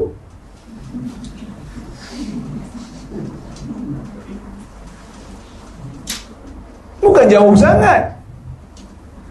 Kalau sampai ke langit dia boleh bawa. Apatah lagi Mekah Madinah 600 km. Mana orang belajar Saudi? Masa 600 km tak silap. Apa sangat nak kira Burak pun tengah free Ini bukan ada kerja apa Request Ya Allah Dulu kau pernah angkat aku Daripada Daripada Masjidil Haram Bawa ke Baitul Maqdis Naik ke langit apa salah aku hantar balik binatang tu aku nak hijrah siapa? siapa Nabi tak minta? Ha? pernah tanya tak? ke tak pernah tanya? Tak pernah tanya kan? kerana perjuangan hijrah peristiwa hijrah ini menggambarkan perjuangan menegakkan agama yang mana dia dituntut daripada semua umat berbeza dengan peristiwa Isra' dan Mi'raj yang mana dia mu'jizat satu orang tak dituntut untuk di Isra' dan Mi'raj kan kalau ada esok tiba-tiba Abu Nada kata semalam saya di Isra' dan Mi'raj kita pun kata tiga kali Jumaat mati dah ni buang terbiak dah kan kalau dia kata gitulah. Kerana orang tak dituntut untuk di Isra' dan Mi'raj kan ia khas untuk Nabi. Tuhan tak minta kita tiru. Sebab tu Tuhan mulakan ayat surah Isra' itu dengan Subhanalladzi asra bi'abdi. Maha suci Tuhan yang memperjalankan hambanya. Yang berkuasa itu Allah. Yang memberikan mukjizat kepada Nabi Sehingga dia boleh berjalan malam. Itu adalah Allah Azza wa Jalla Allah Ta'ala tak minta untuk kita tiru Nabi dia dalam peristiwa ini. Mu'jizat yang khas untuk Nabi berbeza dengan peristiwa hijrah yang mana ia merupakan pengorbanan terhadap agama yang mana dia di, ia dituntut daripada setiap umat untuk memikirkan tentang agamanya.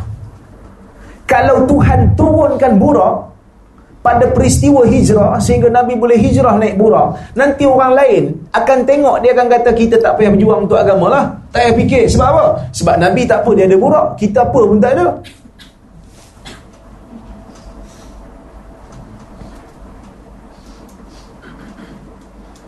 Maka Tuhan tak bagi borak dalam peristiwa hijrah. Tuhan tak bagi borak dalam perang tabuk. Walaupun perang tabuk tu kemarau. Tuhan tak bagi. Kerana ia perjuangan untuk agama yang mana Nabi diminta, diminta untuk diikut. Berbeza dengan Isra' dan Mi'raj. Maka bila Nabi sampai, Nabi sampai dekat Baitul Ma'mur Nabi bertemu Langit ketujuh Nabi bertemu dengan Nabi Allah Ibrahim. Yang mana Nabi Ibrahim bersandar Di Baitul Ma'mur. Yang mana Baitul Ma'mur ni sehari 700 ribu malaikat masuk Dan tak keluar-keluar. Dan tak penuh-penuh. Hari Setiap hari 700 ribu masuk. Besarlah. Kan? Dan Nabi naik ke Sidratul Muntaha. Nabi bertemu dengan Allah Azza wa Jal. Allah Ta'ala berikan Nabi 50 waktu salat Kan? Ada riwayat kata bila Nabi sampai je Sidratul Muntaha terus dibacakan tahiyyat at-tahiyyatu lillah was-salawatu wat-tayyibat assalamu alayka ayyuhan nabiy wa rahmatullahi wa barakatuh. Nabi pun jawab ah, assalamu alayna wa ala ibadillahi salihin riwayat tu tidak ada asalnya. Disebut dalam Suhaili dalam Ar-Raudul Unuf tetapi tidak ada sanad. Tidak ada asalnya dalam kitab-kitab sunnah. Uh, tahiyat ini sebenarnya Nabi ajar sahabat dia Ibn Mas'ud, Ibn Abbas dan Ibn Umar tapi riwayat yang kaitkan tasyahud dengan Isra ini tidak setakat ni tidak ada kaitan dan tidak ada bukti yang bersanad lah kan? okay. Nabi sampai kat sana Allah Ta'ala bagi 50 waktu kan turunkan Nabi Musa Nabi Musa kata tak larat. Kaum kau tak larat. Buang 10 buang 10 buang 10 buang 10 sampai 5 Nabi Musa suruh lagi sampai dia tak mampu. Kan? Bukan Nabi tak mampu Nabi kata aku malu nak minta lebih lah. Cukuplah 5 ni. Tuan-tuan Allah Ta'ala tahu tak yang dia akan bagi kat kita 5 Allah Ta'ala memang nak bagi 5 pun tapi pasal apa dia bagi 50 dulu? Bagi 5 tu kan sana? Tapi tak payah ulang-ulang balik.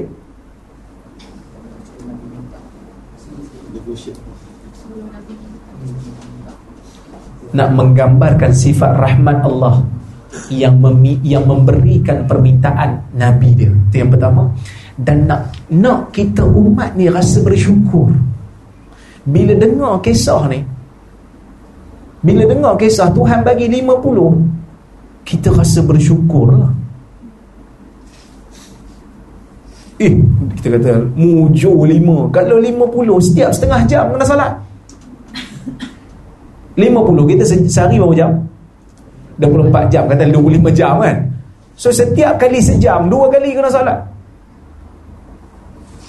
Tak boleh buat apa. Salat semua Mana? Nak buat kuliah 2 jam Empat kali kena berhenti salat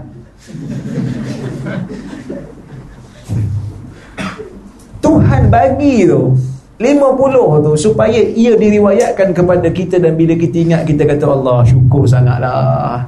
Tuhan bagi 5 tapi pahalanya tetap 50 pahalanya seperti mana kita laksanakan 50 dahsyat. Rahmat Allah.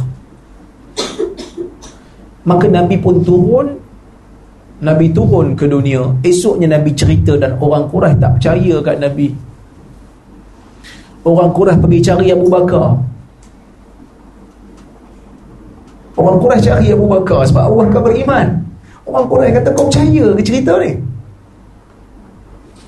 Hal tusaddiquhu. Adakah kau membenarkan cakap dia dalam isu ni?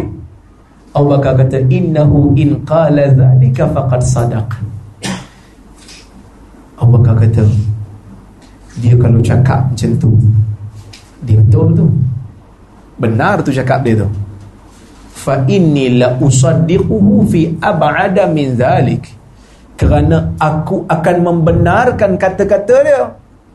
Kalau dia cerita lebih dahsyat daripada ni pun. Maka bermula daripada hari itu Abu Bakar digelar As-Siddiq orang yang membenarkan Nabi kerana besar iman Abu Bakar ni. Besar. Semua orang tak sokong Nabi. Majoriti tak sokong. Tengah kutuk Nabi. Orang Quraisy tak jadi masuk Islam.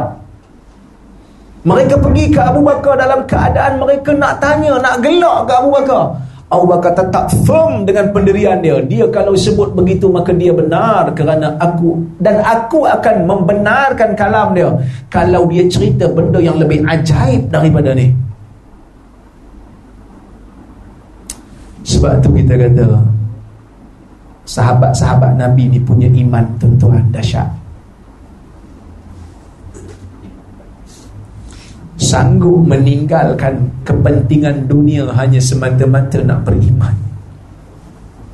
Kita kadang-kadang nak buat satu benda kerana agama kita fikir banyak. Ha, Kita fikir banyak. Sahabat tak Orang duk gelak aku tak bergelak Aku percaya ke Muhammad. Berani melawan arus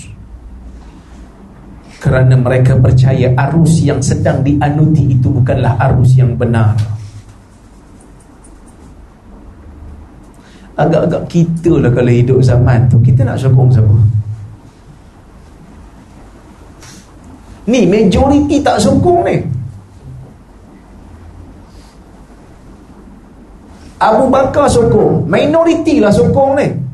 Orang duk gelak Paling tidak lah kita rasa Iman yang paling kuat zaman tu Kalau kita hidup zaman tu Yang paling kuat iman pun Tak mau masuk campur. No comment kan? Jawapan play safe kan? No comment.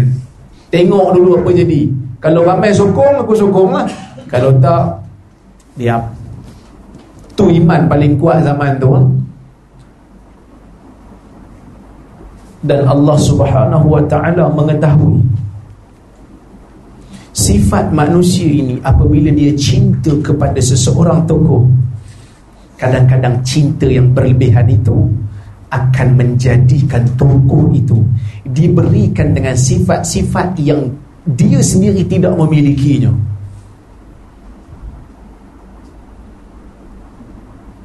maka Allah Taala mulakan surah Isra dengan dengan subhanallazi maha suci Tuhan. Dengan peristiwa ni dengan peristiwa yang ajaib ni mungkin ada orang akan rasa amazed akan rasa begitu takjub dengan kehebatan Rasul maka dia kata Isra dan Mi'raj ini sebenarnya dengan kuasa Muhammad. Kita kata tahu. Kerana Allah Ta'ala sendiri sebut Subhanallazi asra bi'abdi. Maha suci Tuhan Yang telah memperjalankan hambanya pada waktu malam. Yang mempunyai kuasa adalah ha, Yang mempunyai kuasa adalah Allah Nabi Muhammad itu Rasul Jangan kau angkat dia lebih daripada martabat kenabian. Dia mulia kerana dia Rasul tetapi dia tak pernah suruh kita angkat dia lebih daripada martabat Rasul Sehingga kita menjadikan dia anak Tuhan. Ini tak dibenarkan dalam Islam. Mana-mana aliran Aliran yang tidak benar akan menjadikan tokoh dia mempunyai ciri-ciri ketuhanan Islam tak benarkan benda ni. Kerana Islam agama Tauhid. Peristiwa ini benar. Peristiwa ini peristiwa yang besar Dan peristiwa yang ajaib. Tetapi jika kamu nak Balikkan kuasa itu kepada siapa Balikkan ia kepada Allah.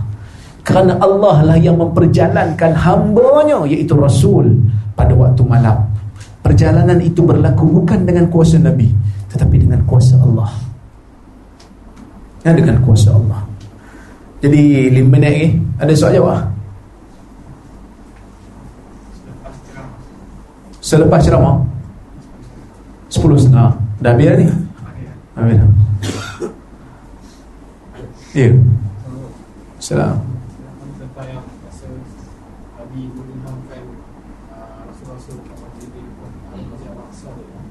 satu masa dia pergi ke ada juga yang dalam bentuk fizikal ke ataupun roh maksudnya masa dia jadi imam dekat Masjid Al-Aqsa tu dengan Masjid Al-Aqsa dekat Dalil tidak menceritakan sama ada ia fizikal ataupun roh.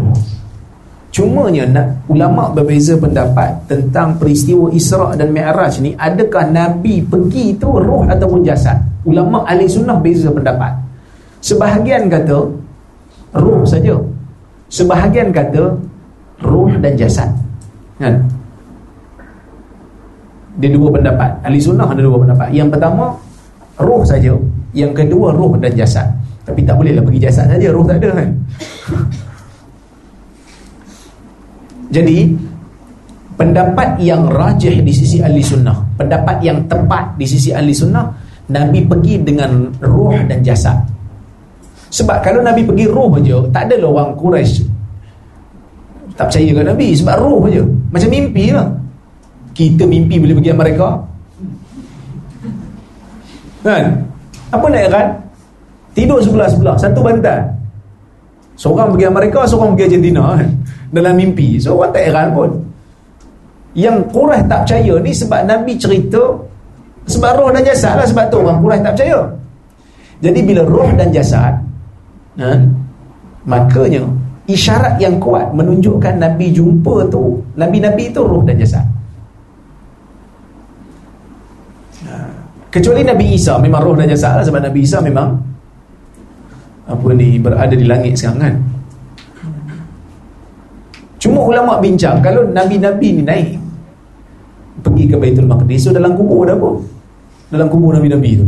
Ini benda gaib jangan tanya lebih-lebih lah kan. Tapi ulama dia tak bincang lah kerana dia nak bincang faedah pada tu kita kata kita beriman seperti mana dia mungkin masa tu Allah Taala bangkitkan bangkitkan roh mereka dan berikan jasad mereka semula untuk bertemu dengan Nabi Allah Muhammad sallallahu alaihi wasallam yang merupakan penghulu segala nabi. Wallahu a'lam.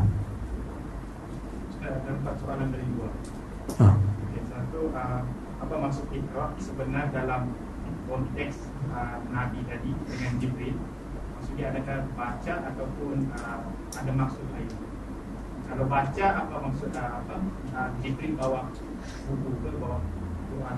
Ada riwayat daripada Ibn Ishaq yang na, na, uh, Jibril bawa lembaran untuk Nabi baca.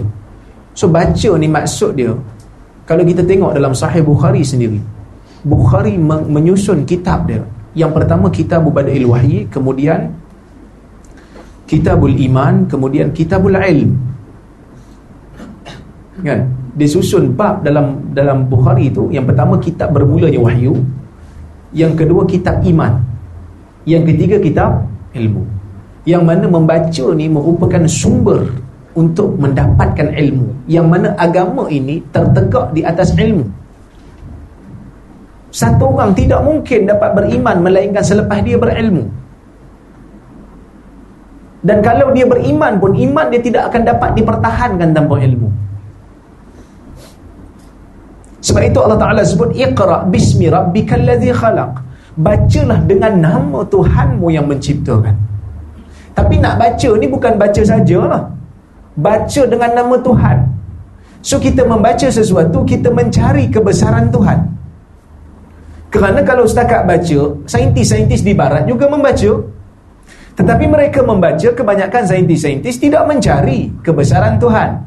Bahkan mereka hanya terhenti pada scientific explanation uh, apa ni fakta-fakta kenapa dia berlaku tapi mereka tidak mencari siapa yang menggerakkan benda ni. Sehingga mereka mengatakan makhluk ini semua berevolusi. Sebahagian mereka lah mengatakan berevolusi daripada uh, beruk menjadi manusia. Kan? Cuma kadang-kadang saya tertanya juga saya tak tahu saya kan, tak baca pun. Cuma saya tertanya lah. Kalau beruk berevolusi menjadi manusia manusia tak jadi benda lain pula Oh mungkin mereka kata oh, manusia dah komplit Ah, Dah komplit kan? Tak tahu. Tapi teori itu tak benar Uh, kan uh, Jibril dia menghantarkan wahyu ke atas daripada Allah kan Ad- kenapa baca Kan Allah kata bahawa sebenarnya tidak boleh baca So macam mana Dan uh, soalan yang kedua Kan ayat Quran tu Iqra Bismillah Bismillah Bika Ya Allah Bacalah dengan nama Tuhan yang mencipta Kenapa Allah menggunakan uh, Sifat dia yang mencipta Untuk disambungkan Bariskan dengan kata baca Itulah saya tadi. Ayat ni turun nak mengisyaratkan kepada umat Islam supaya berilmu. Dan apabila berilmu, kamu cari kebesaran Tuhan kamu yang menciptakan. Yang mana mencipta adalah sifat Allah. Khaliq ini Allah. Allahu khaliqu kulli syai. Allah Ta'ala pencipta segala benda. Yang mana Islam ini sangat-sangat meraihkan akal. Yang mana makanan bagi akal adalah ilmu. Nak menambahkan keimanan seseorang mesti dengan ilmu. Yang mana ilmu tu mesti dengan cara membaca. Nampak tak? mesti dengan cara membaca. Dan ayat ni bukan hanya turun untuk Nabi. Dia turun kepada Nabi tapi untuk semua kita mesti menyemak, mesti membaca, mesti menganalisa, mesti mentafsir untuk menjadi mukmin yang baik.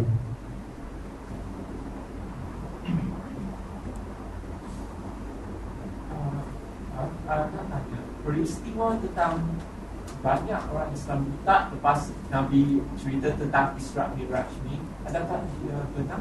Macam mana? Uh, Sekali lagi. Peristiwa uh, tentang bahawa uh, banyak uh, orang Islam pada masa itu yang keluar dari Islam sebab uh, Tak percaya. uh, tak percaya Ada riwayat, tetapi riwayat itu tidak kuat lah. Riwayat itu tidak sahih dari sudut sanadnya dan tidak pula dinyatakan siapa yang murtad tu. Dan kita pun rasa macam agak ganjil dan janggal seolah-olah macam sahabat Nabi ni imannya begitu rapuh sehingga bila cerita ni pun terus jadi murtad. Pada sanadnya tidak begitu sahih, tidak tidak sahih dan tidak begitu kuat lah. Ada soalan ni?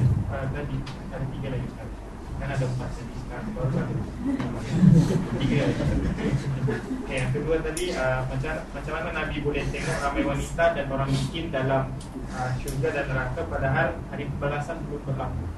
Benda ni Allah Ta'ala tunjukkan apa yang bakal berlaku. Apa yang bakal berlaku. Okey, lagi? Macam mana nak terangkan dengan non muslim secara logik tentang buraq? Kenapa? Kalau laju ke apa ke terlampau laju mana? Ah, tak dia benda ni benda gaib lah. Satu mukjizat. Mukjizat yang mana Allah Taala hantar binatang dan kita ni benda yang gaib dia me- melewati perkara yang yang akal boleh fikir. Kan? Dulu zaman dulu mungkin kita juga merasakan benda satu benda itu ajaib. Tapi dah berlaku zaman ni. Kalau kita bagi tahu pada orang dulu, saya boleh pergi ke Mekah dalam masa 9 jam daripada Malaysia. Orang akan kata kita bohong. Tapi sekarang ni dengan flight 9 jam sampai dah. Besi yang berat boleh terbang. Kan? Orang pun gila ke apa besi boleh terbang? Rupanya tak gila betul eh.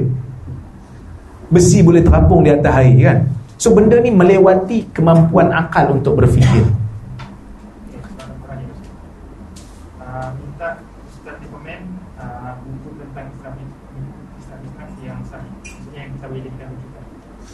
Baca Sahih Bukhari dan Sahih Muslim.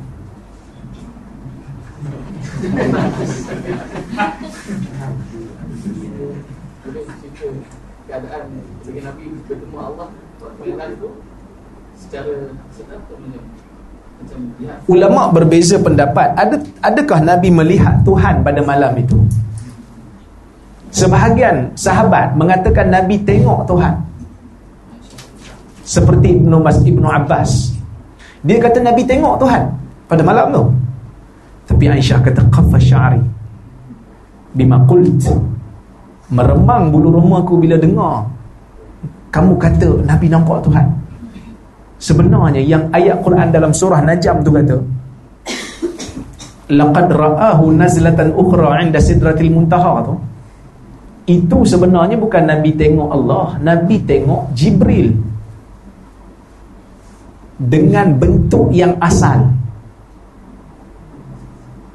nampak? Nabi tengok Jibril sebenarnya. Nabi tak nampak Tuhan pada malam itu. Kerana di dunia ni tak boleh dilihat Allah Azza wa Jal. Kerana kita tidak mempunyai panca indera yang membolehkan kita untuk melihat. Di syurga nanti Allah Ta'ala akan berikan kita nikmat itu. Bagaimana? Allah Ta'ala alam tapi kita ahli sunnah secara ijma' mengatakan berdasarkan hadis Bukhari innakum satarawna rabbakum yaumal qiyamah kama tarawnal qamar lailatal badr wala tudammuna fi ru'yatih.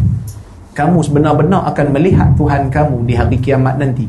Seperti mana kamu melihat bulan pada malam bulan purnama yang mana kamu tidak berebut-rebut melihat dia semua pakat dapat tengok.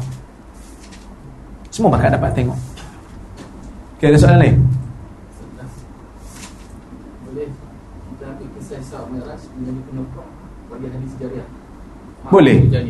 Boleh. Tidak menjadi masalah. Bahkan hadis jariah ini sebenarnya banyak ulama-ulama yang mensahihkannya. Antaranya adalah Imam Muslim sendiri ketika dia memasukkannya dalam sahih Muslim uh, dan juga Ibn Hajar Asqalani juga mensahihkan dia, Az-Zahabi juga mensahihkan, Al-Wasiti juga mensahihkan.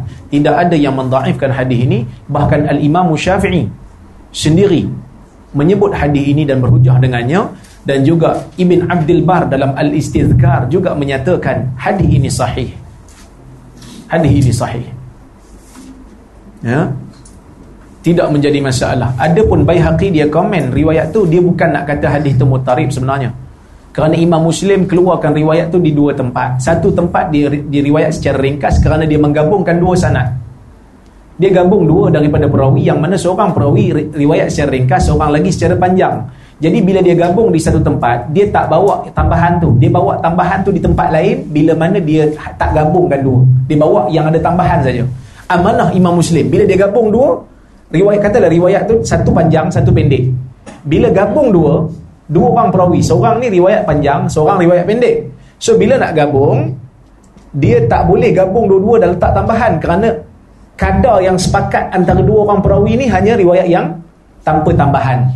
So dia bawa satu tempat dengan ringkas. Satu tempat lagi dibawa secara penuh kerana perawi itu seorang dia tak gabung dengan orang lain. Itu maksud kalam Al-Baihaqi berdasarkan kepada kajian saya Allah alam. Uh, jadi ceritakan uh, Nabi SAW ni dia nampak penghuni di syurga dengan neraka. Pada kata adakah syurga dan neraka tu uh, sekarang ni telah wujud? Syurga dan neraka telah wujud berdasarkan pendapat yang sahih di kalangan para ulama uiddat lil muttaqin telah disediakan untuk orang-orang yang beriman, orang yang bertakwa. Wallahu alam tak tahu di mana. Sebab di, dinampakkan masa tu uh, Nabi SAW naik ke langit kan. So dia nampak penghuni syurga dengan penghuni neraka. Dinampakkan dia, dinampakkan. Maksudnya dinampakkan di langit. Tapi di mana tahu. Ia di langit dan memang apa ni uh, syurga Firdaus pun berada di bawah arash. Di langit lah. Tapi di mana di langit tu Allah alam lah kan? kita, Itu benda lain Yang kita hanya beriman Diminta untuk beriman Dan kita tak Kita tak tanya macam mana Macam mana Sebab saya pun tak pernah masuk lagi kan? Dan mudah-mudahan kita doa Supaya kita berjumpa di sana Ustaz, bertanya kenal dengan uh, Masjid Al-Aqsa. Sebab zaman itu Nabi Nabi kan tiada uh, tak ada base base masjid lagi. Sebab Masjid Al-Aqsa itu siapa? Dari mana datang? Kerana Nabi terdahulu yang bina Sudah ada binaan masjid itu Bagaimana untuk tegur uh, Ustaz yang bawa riwayat palsu?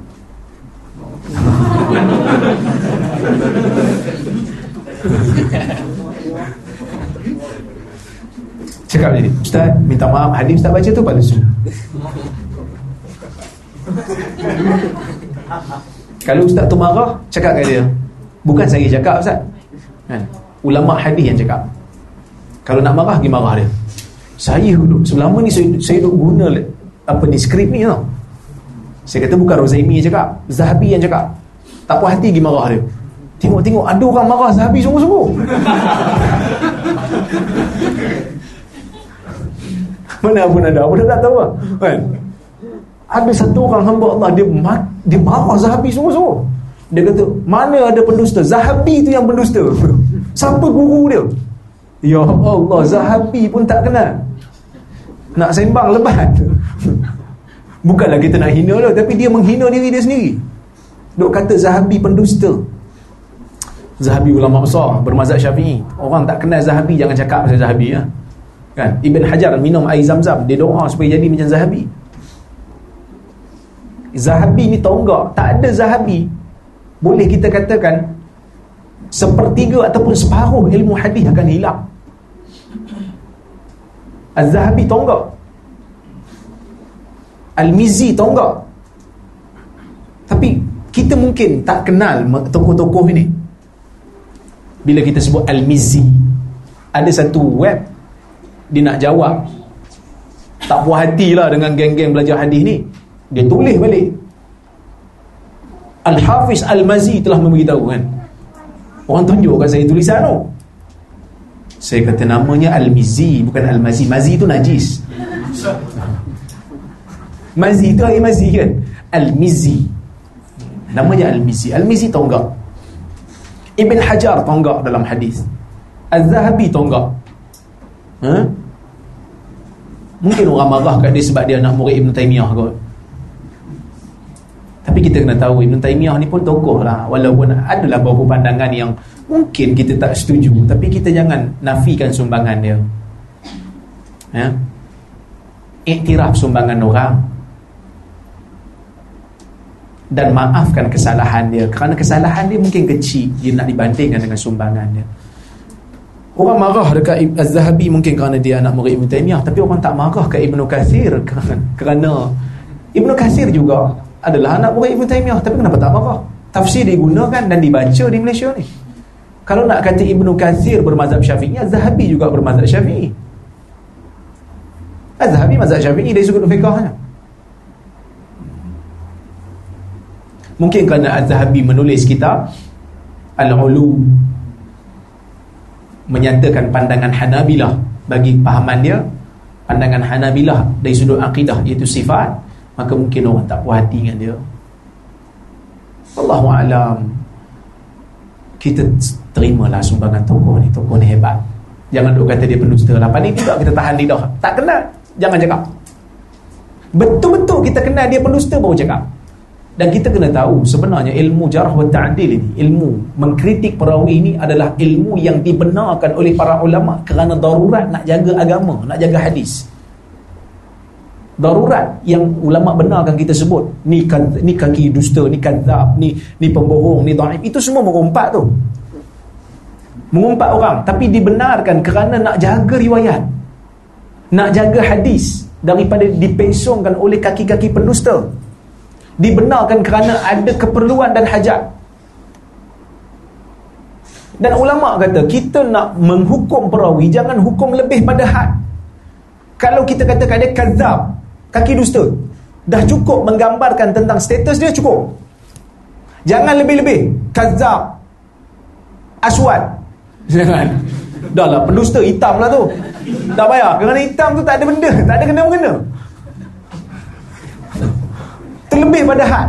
Kadang kita kan kita tak puas hati dengan seorang ustaz yang cakap salah.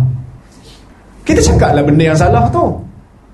Ah ini fakta tak betul ini kita dok main fizikal dia buat apa pembohong besar. Pembohongan dan hidung ni sama besar. Tak payahlah kait dengan hidung. Apa kena mengena kan? Kadang-kadang saya tengok kawan-kawan kita ni kan? Orang lari daripada daripada kita bukan sebab kita tak ada hujah tapi sebab kita ni macam tu lah kan. Lebih had. Semua itu berkadar, ada kadar kita ambil kadar dia.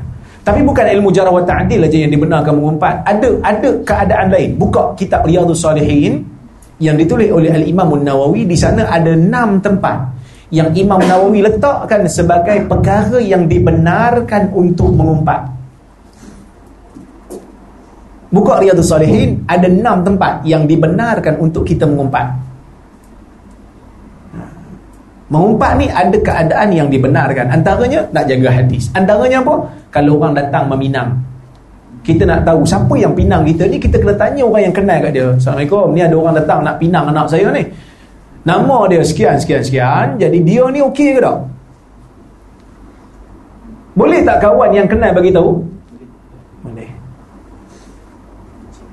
Tak boleh kita kata sebenarnya saya tak biasa mengumpat-umpat ni. Saya jawab okey je lah kan. Tengok-tengok. Teruk kan. Tak solat. Jadi masalah pada perempuan tu. Ataupun orang pergi jumpa hakim. Minta maaf hakim. Saya datang ni nak mengadu hal. Kata orang perak kan. Mengadu hal. Mengadu, mengadu hal saya. Apa dia? Hakim tak nampak mata saya dah lebam suami saya ah, dia buat apa? tak boleh nanti saya mengumpat dia tak boleh gitu kita boleh beritahu suami saya pukul saya suami saya akhlak tak baik suami saya tak salat jadi saya nak minta lah supaya hakim ambil tindakan okey dibenarkan ha? dibenarkan minta fatwa pun boleh juga Apa Imam Nawawi sebut tapi ada kadar dia jangan lebih pada had Wallahualam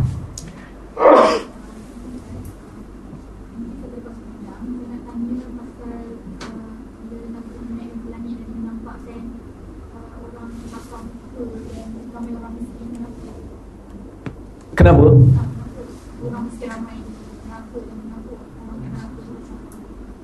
Ah, dia gini.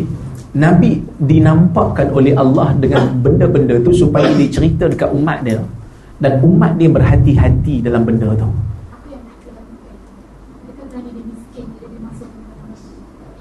Eh, dalam syurga tu Nabi nampak ramai orang miskin. Uh, yang cakap muka tu kerana dia mengumpat orang. So Nabi kata jangan mengumpat ah. Mengumpat ni benda ringan pada mulut. Benda ringan pada mulut kan mengumpat ni. Sedap je. Marilah. Kan? Minum kopi kita gosip-gosip. Orang terus nak tahu. Ringan pada mulut. Sedap bila bercakap. Tapi besar kesan dia. Ada lagi soalan? Tak ada? Semua nak balik belakang dah kan? Saya pun nak balik ke ni? Penat ni? Apa yang baik daripada Allah? Ha? Nama? Sesi rakaman. Ah, okey okey. Last question, last question. Salam. Saya nak tanya, kan apa ni dua ayat surah Al-Baqarah yang terakhir kan uh, diterima waktu Nabi Nabi dengan dekat dekat Islam Mi'raj kan? Surah Al-Baqarah. Yang terakhir Amal Rasul. Tak tahu lah. Saya tak tahu. Saya tak tahu minta maaf. Tanya pada ustaz yang tahu lah. Okey, cukup sekadar itu dulu. Apa yang baik daripada Allah, apa yang buruk datang berlemahan diri saya, saya mohon maaf kalau saya terkasar bahasa tersilap kata. Aku lakukan astaghfirullahaladzim wa lakum. Wassalamualaikum warahmatullahi wabarakatuh.